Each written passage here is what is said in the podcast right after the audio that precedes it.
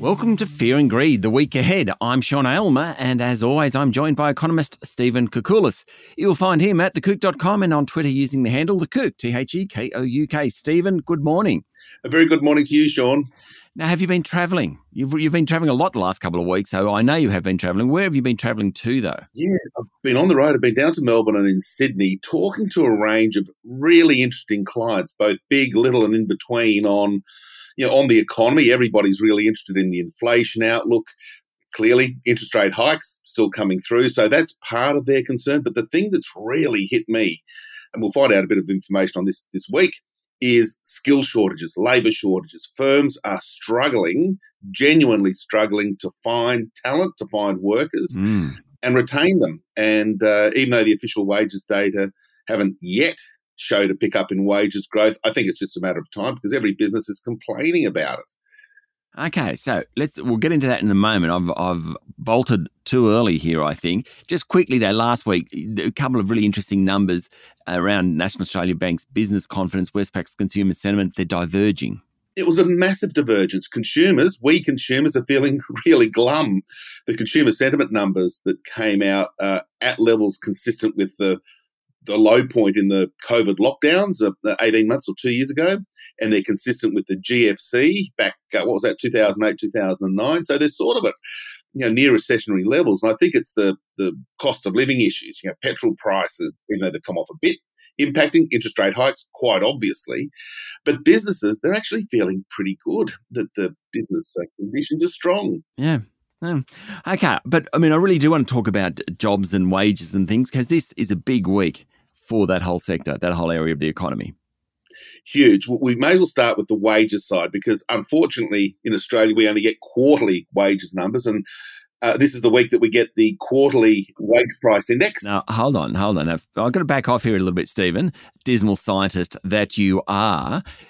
I reckon the last couple of weeks you've been complaining about getting quarterly inflation data only. Then last week the ABS said, mm, we're going to start doing it monthly. You have skipped straight across to wage data now. You, you, you're insatiable. I want high frequency data because you know so people complain about the CoreLogic having daily house prices. I love it because it okay one daily movement in the price of a house in Adelaide is hardly going to change the trend. However, we get minute by minute prices on stocks, don't we? And that's always interesting whether they go up a cent or down a cent. So I want monthly wages data like they have in the US when they have their uh, non-farm payrolls. So when too much information is never enough. Okay, so what's going to happen with the, the data this week? Yeah, moving to that. We do have the wage price index for the June quarter, expected to show an increase of about 0.9, possibly 1% quarter on quarter increase, which will take the annual increase just to below 3%. Now, there's going to be another divergence there between private sector wages and public sector wages. We know public servants are still you know, up to the June quarter, having very low wage increases. There's still the lingering effects of the wage freezes or very low wage outcomes that were imposed during the uh, COVID lockdown. So that's probably going to be the weaker side of the of the two. Private sector wages, where of course there's more, what do we call it, flexibility in wages, are probably going to be showing an increase above three percent in annual terms and really picking up. We also get the average weekly earnings numbers. Now they're sort of a bit of a I don't know, they're a bit obsolete to many people's minds, but to me they're interesting because it's actually the dollars and cents that people get paid.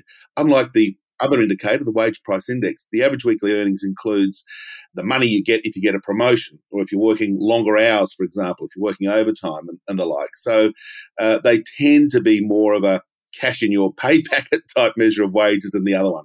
Yeah, okay. So, I mean, will it show wage pressures yet? Look, it, it, it, probably will. Now, we've got to remember with annual data, of course, it includes uh, data from a year ago by definition, yeah. you know, from, from four quarters ago.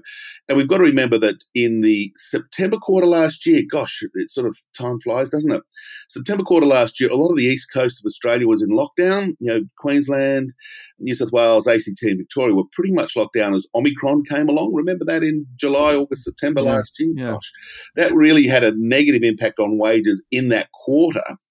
But what we should be doing, what I'll be doing, I think most people will be looking at in these numbers, is what's happened in the last couple of quarters. So the March and June quarters. And if they're showing increases you know, of this 0.7, 0.8, 0.9, you annualize those, and all of a sudden you're getting a number, you know, three and a quarter percent in annual terms. And okay, that's not super strong, but it's showing a fair degree of momentum higher. Yeah, right. And anecdotally, as you're saying, people can't find skills. They're going to start pushing wages up. Anecdotally, it's clear. And in fact, one of the things from the NAB survey last week, which which didn't get as much attention as I thought it might, you know, NAB did ask businesses in their survey what their expected wages bill is. You know, it's part of the part of the survey. And it rocketed to nine percent. Now, that's not to wow. say that wages are going to increase by nine percent, but firms are saying that to attract talent to their businesses and to retain their staff, they're really pumping up their wages bill. So that's probably going to show up in the next couple of quarters numbers. Again, my insatiable yeah. demand for data, I've got to wait another quarter or two before I see those numbers come through. But look, I think it's pretty clear, Sean, that wages growth is genuinely and definitely picking up. And we get labour force figures this week, of course. The, the, other thing, yes, we've got labour force numbers. We had a blockbuster month last month, the 88,000 increase in employment. So you probably don't get two of them in a row. You probably get something of a statistical pullback. But that shouldn't influence the unemployment rate, which it could dip to a fresh 48 year low. We're currently at 3.5% for the unemployment rate. We could see that fall to 3.4%. And again, just another indicator that the labour market's as tight as a drum, that it's hard to get workers. And all of this, of course, is going to be feeding into the government's jobs summit in early September. Maybe we can preview that in a couple of weeks' time. But, you know, there's a real genuine issue on the economy right now. It's the availability of workers for businesses to expand. There's just so few workers around. Incredible, isn't it? Stephen, have a good week.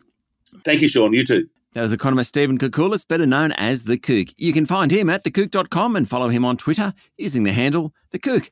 I'm Sean Aylmer, and this is Fear and Greed, the week ahead.